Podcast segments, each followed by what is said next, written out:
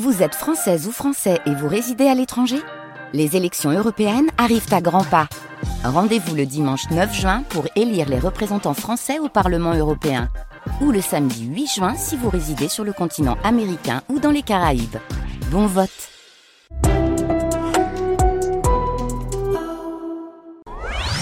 Minute Papillon sur France Bleu, Et tout de suite, vous embarquez pour une histoire exceptionnelle. Vous allez découvrir les coulisses des services secrets français. Bonjour Jérôme Poirot. Bonjour Sidonie Bonnec. Ravi de vous accueillir de nouveau dans Minute Papillon. Vous êtes docteur en géographie à l'université Paris-Sorbonne, ancien adjoint du coordonnateur national du renseignement à la présidence de la République. Et c'est votre passion, c'est votre métier, les, services secrets. Et ce qui est génial, c'est qu'avec vous aujourd'hui, on va remonter à, presque à l'origine de la création, en tout cas des traces qu'on a de cette création du renseignement. Et il faut remonter jusqu'à Jules César. Pour Jules César, c'est important, euh, ces services secrets? Oui, bien sûr, parce qu'en fait, tous les grands chefs les grands chefs d'État ou les grands chefs militaires, les généraux, ont toujours, plus ou moins à des degrés divers, mais enfin les plus intelligents d'entre eux, ont toujours compris que le renseignement et les méthodes de renseignement pouvaient apporter un avantage décisif. C'est-à-dire récolter des informations, c'est oui, ça Oui, bah, récolter, oui, c'est en fait c'est voler les secrets de ses adversaires ou même parfois de ses alliés, car de ses adversaires on se méfie naturellement, de ses alliés pas toujours et on a tort. Comment il s'y prend, euh, Jules César, pour collecter de l'information? Ah, il utilise euh, beaucoup de techniques qui sont encore euh, utilisées aujourd'hui. Il envoie, par exemple, il utilise des notables locaux parce que les notables sont toujours très bien renseignés. Ils ont un réseau de relations. Il utilise ce qu'on fait toujours aussi aujourd'hui, bien sûr, l'interrogatoire des prisonniers, ou parfois il fait retourner des prisonniers, c'est-à-dire que il les, il les recrute à son compte et puis il les, il les envoie, il les retourne chez son ennemi. Et ce sont donc des sources d'informations très précieuses. Est-ce qu'il a, est a créé une, sorte de, de, des métiers, en fait, une hiérarchie dans ces métiers du renseignement? Il a toute une armada comme ça qu'il a. Bien sûr, il est, il est en fait assez structuré euh, ce métier avec euh, des, des, spécialistes, par exemple les spéculateurs qui sont qui sont eux spécialisés dans ce qu'on appelle maintenant le renseignement géographique, c'est-à-dire euh, savoir quel est le terrain qui sera plus favorable pour euh, affronter l'ennemi, euh, savoir quels sont les cours d'eau, leur profondeur. Ça peut paraître tout à fait. Oh, c'est important quand on mène la guerre. Bien entendu, parce que est-ce qu'on peut traverser à gué et donc la rivière n'est pas un obstacle, ou est-ce que soit la profondeur, soit le courant sont trop importants, ou camper? Parce qu'il faut déplacer son armée. Donc, ce sont des choses assez simples. Et puis, il a d'autres spécialistes euh, qui sont, par exemple, ce qu'on appellerait aujourd'hui des spécialistes du renseignement purement militaire. C'est ils observent et ils épient l'armée adverse, savoir quel est leur nombre, bien sûr, leur armement, s'il y a des choses nouvelles qu'on voit euh, chez l'ennemi. Et puis même des, les frumé, frumentori, euh, qui sont en fait des, des négociants en grains donc ils sont plutôt installés dans les grandes villes. Donc là aussi, ils ont accès à un réseau d'informations et de connaissances important. Et puis leur métier fait qu'ils ont des connaissances sur euh, les stocks, notamment de nourriture, qui est toujours quelque chose, on le voit d'ailleurs aujourd'hui. C'est le nerf de la guerre. Très important, à la fois pour savoir si l'ennemi euh, aura suffisamment de ravitaillement et si ses propres armées en marche pourront aussi se ravitailler. Ce renseignement, ça va permettre, euh, et toute cette organisation euh, de, de, services secrets va permettre à César de mener cette guerre des Gaules qui dure de 58 à 51 avant Jésus-Christ. De quelle manière il va s'en servir? Ah, ben, il utilise euh, des techniques déjà très éprouvées. Par exemple, la, la duperie, qui consiste, il y a des exemples célèbres, il fait croire avec quelques dizaines de soldats qui font beaucoup de bruit et des chevaux qu'une armée, une de ces armées se déplace, soit qu'elle arrive, soit qu'elle bat en retraite. Euh, il utilise des espions infiltrés, donc qui sont déguisés avec euh, l'uniforme ennemi et donc qui vont chez l'adversaire et donc qui vont voler des secrets au cœur de l'armée. Euh, il utilise évidemment toutes sortes de méthodes du chiffrement, c'est-à-dire de la manière de coder les messages. Il y a le fameux code de César qui est un des premiers qui est connu. Et puis il utilise aussi des méthodes de contre-espionnage. C'est une écriture, c'est ça, le code de César Le code de César, ça consiste tout simplement à substituer une lettre dans une autre dans l'alphabet, c'est-à-dire que vous remplacez le A, la méthode la plus simple, par le B, le B par le C. Bon, donc, Et des méthodes de contre-espionnage tout à fait efficaces. Par exemple, dans chaque camp, chaque soldat a un binôme et donc il est responsable de son binôme. Donc si un agent est infiltré dans le camp, il est son binôme et donc il est immédiatement démasqué. Jérôme Poirot, c'est passionnant et vous publiez et racontez ces histoires dans ce livre, Le renseignement français en 100 dates, coécrit avec Olivier Brun et c'est paru aux éditions Perrin. On va faire un saut dans le temps. Se retrouve en 493, c'est le mariage de Clovis et Clotilde et ce mariage a quelque chose à voir avec le renseignement. Bien sûr, l'amour et le renseignement sont indissociables. Et en fait, euh, Clovis, qui est le, un roi mérovingien, un roi franc, c'est le deuxième de la dynastie des mérovingiens, euh, a hérité d'un petit royaume dans, dans, le nord de la France, et il souhaite, il a des ambitions très très fortes, il souhaite étendre considérablement son, son royaume, et pour ça, rien de mieux qu'un mariage, donc de créer une alliance avec un, notre chef. Et donc, il a en tête d'épouser Clotilde, qui est la fille d'un autre roi franc, le roi des Burgondes, qui est un petit royaume aux confins de, enfin, dans la vallée de la Saône et de la Loire. Et donc, il envoie un de ses espions pour euh, rencontrer Clotilde. Il est déguisé en mendiant. Pour voir si elle vaut le coup? Ben pour voir si euh, euh, peut-être que à cette époque on demandait on demandait leur euh, avis aux femmes avant de, de leur demander leur main et donc il envoie un espion déguisé en mendiant. Donc qui suscite la compassion de la sœur de Clotilde qui est une religieuse puis la compassion de Clotilde elle-même ce qui lui permet de la rencontrer et de lui transmettre le message de Clovis qu'elle accepte incroyable. Donc on peut dire que c'est grâce au service secret que Clotilde et, Clovis se sont mariés, ont agrandi ce futur euh, territoire euh, français. Mm. Nous voilà maintenant avec vous, Jérôme Poirot, à la fin de l'année 1476. Et euh, le roi, c'est Louis XI à l'époque, il a un goût prononcé pour l'espionnage. C'est amusant. Qu'est-ce qu'il fait parfois pour se détendre la journée? Ah, c'est à la fois pour se détendre, mais c'est pour continuer sa journée de travail. C'est-à-dire que il se déguise en parisien tout à fait simple et modeste, et il se promène dans Paris donc il observe euh, les Parisiens, il engage la conversation avec eux, il fait ce que font depuis longtemps, par exemple, les renseignements généraux, c'est-à-dire mhm. il prend le pouls de la population. Donc il veut savoir euh, ce que les gens disent, euh, ce qu'ils disent évidemment du roi, si la révolte gronde. Donc il prend directement lui-même le pouls la population. Et à d'autres occasions, ailleurs que dans Paris, il se promène déguisé en pèlerin sur les chemins de Compostelle, là aussi parce que ça lui permet de rencontrer, lui, directement, des gens. Et que Louis XI va-t-il créer en 1476 Alors, il, euh, il crée la Poste Royale, qui est un service de courrier, mhm. un des tout premiers, très structuré. Notre ancêtre, l'ancêtre de la Poste. C'est euh, évidemment le, un des tout premiers ancêtres de la Poste, qui a pour vocation de pouvoir acheminer beaucoup plus rapidement et de manière plus fiable son propre courrier, celui entre Paris et le reste de la France, euh, qui est nécessaire pour euh, administrer le royaume, mais aussi celui des particuliers. Et alors, en quoi cette poste royale va participer au développement euh, du renseignement et des services secrets français? Ah ben Parce que rien de plus tentant que d'ouvrir le courrier des autres. Oh, et c'est une, c'est une des activités les plus anciennes des services de renseignement qui s'adaptent quand la technologie évolue. Euh, après, ça a été le télégraphe, puis le téléphone, maintenant les, SMS. Et donc, grâce à euh, ce, vol de correspondance, enfin les, plis sont décachetés, sont lus, parfois recopiés, puis recachetés, ils poursuivent jusqu'à leur destinataire leur chemin, eh bien, il sait beaucoup de choses sur ce qui se passe dans ce royaume, sur ce que pensent les notables, si des complots sont euh, en cours, si voilà, il y a des, des relations qui ne devraient pas exister avec des souverains étrangers, toutes sortes de choses très utiles. France Bleu, Minute Papillon. Vous avez de la chance, vous êtes au cœur des secrets de notre pays, au cœur des services français, de leur histoire passionnante avec Jérôme Poirot, docteur en géographie à l'université Paris-Sorbonne. Nous sommes avec vous en avril 1626 et le cardinal Richelieu développe ses activités de renseignement. Comment il s'y prend, lui?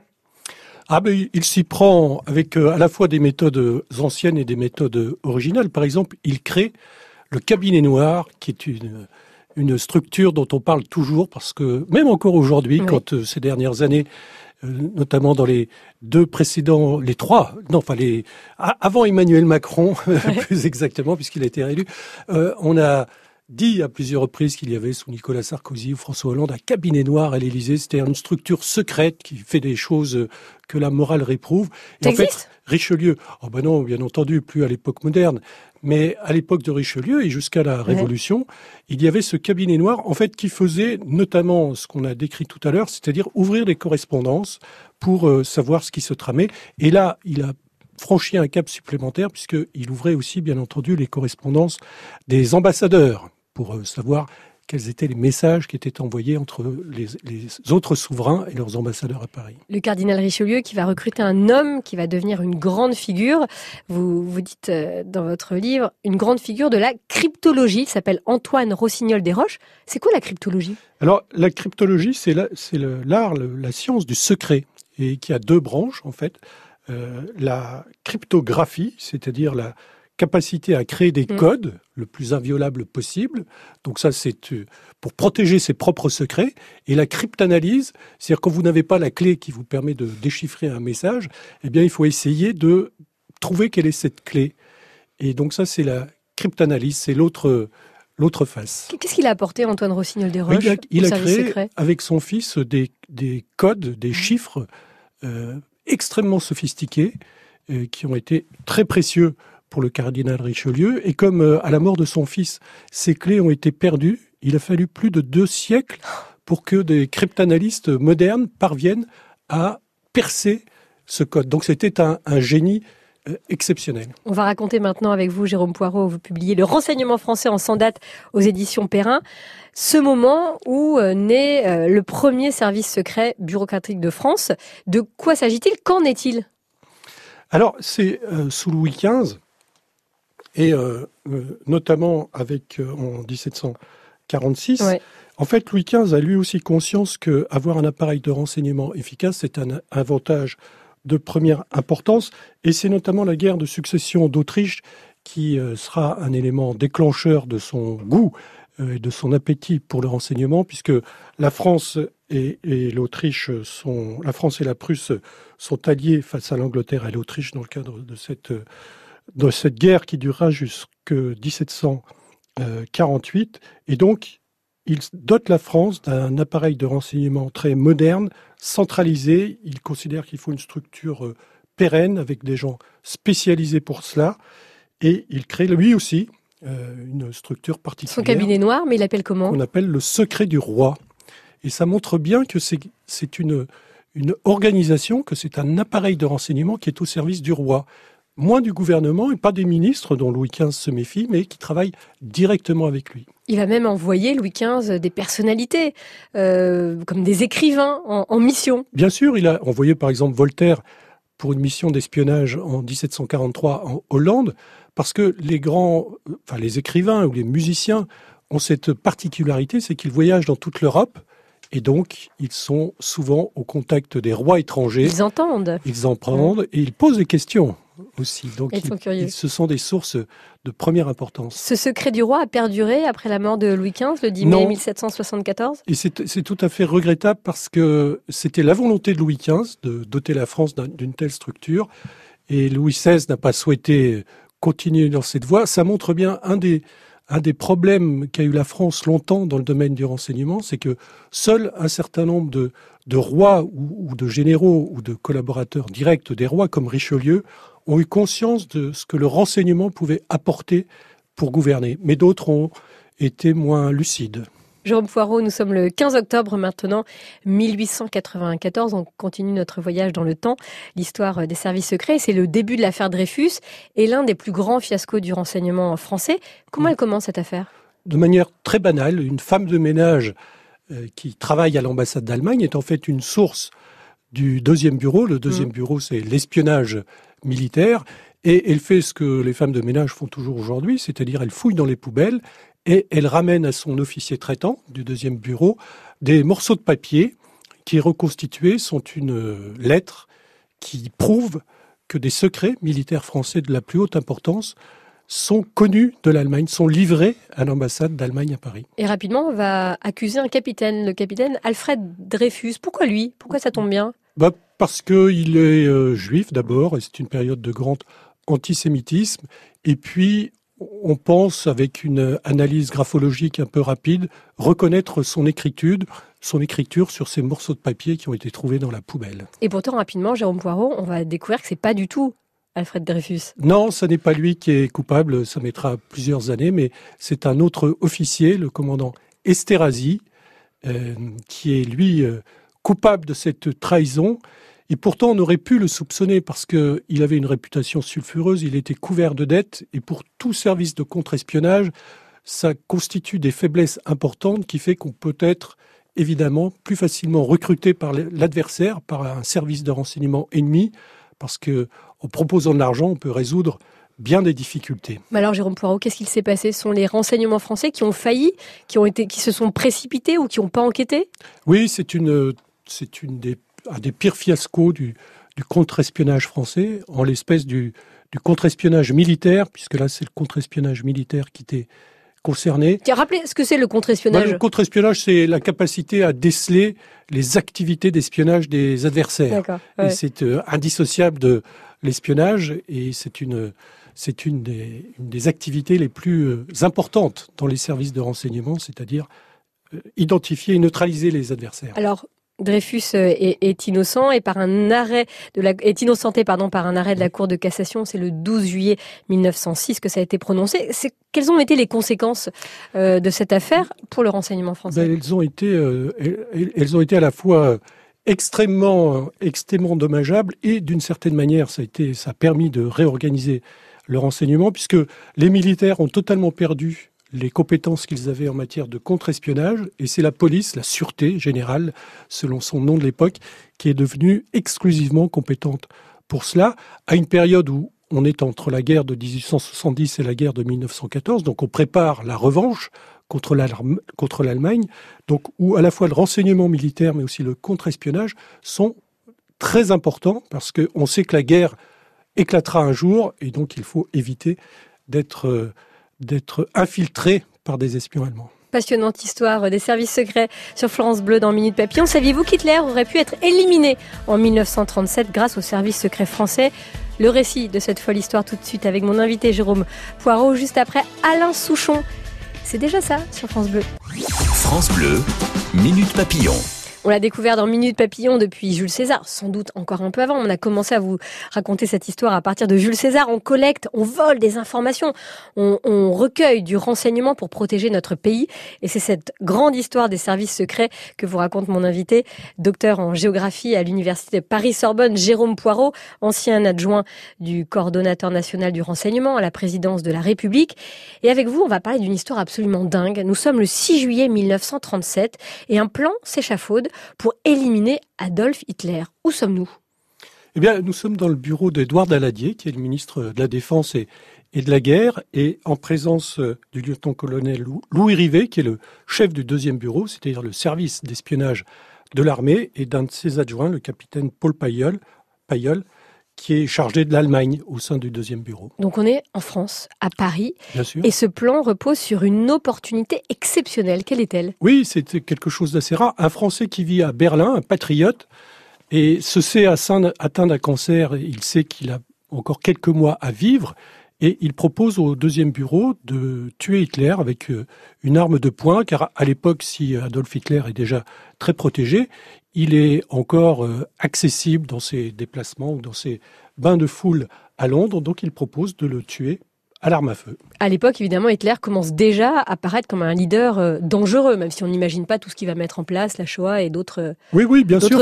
il avait déjà annoncé beaucoup de choses qu'il a faites dans Mein Kampf, mais en 1937, évidemment, les appétits de l'Allemagne et, du dictateur Adolf Hitler sont assez clairs. Comment va réagir le, ministre de la Défense, Édouard Daladier? Alors, je ne sais pas s'il faut dire étonnamment ou non, mais il, euh, il dit on, la France n'assassine pas les chefs d'État des pays voisins. Et donc, c'est une fin de non-recevoir qu'il oppose à cette proposition. Aujourd'hui, évidemment, quand on parle de ça et qu'on connaît euh, les horreurs qu'Hitler a, perpétrées, les millions de gens qui ont disparu de la surface de la Terre dans des conditions terribles, on se dit quelle folie, on aurait dû faire ça. Oui, c'est vertigineux. C'est un manque. C'est vertigineux, c'est le mot. Oui, oui, vertigineux. C'est un, manque de lucidité. C'est, c'est, on ne peut pas évidemment dire du mal d'un ancien responsable politique tel qu'Édouard Daladier, mais enfin son manque de lucidité, c'est le moins qu'on puisse dire est étonnant. Est-ce que ce, ce, refus va ronger, euh, par exemple, Paul Payol, qui est l'un des piliers du renseignement de la France libre après Oui, bien sûr, parce que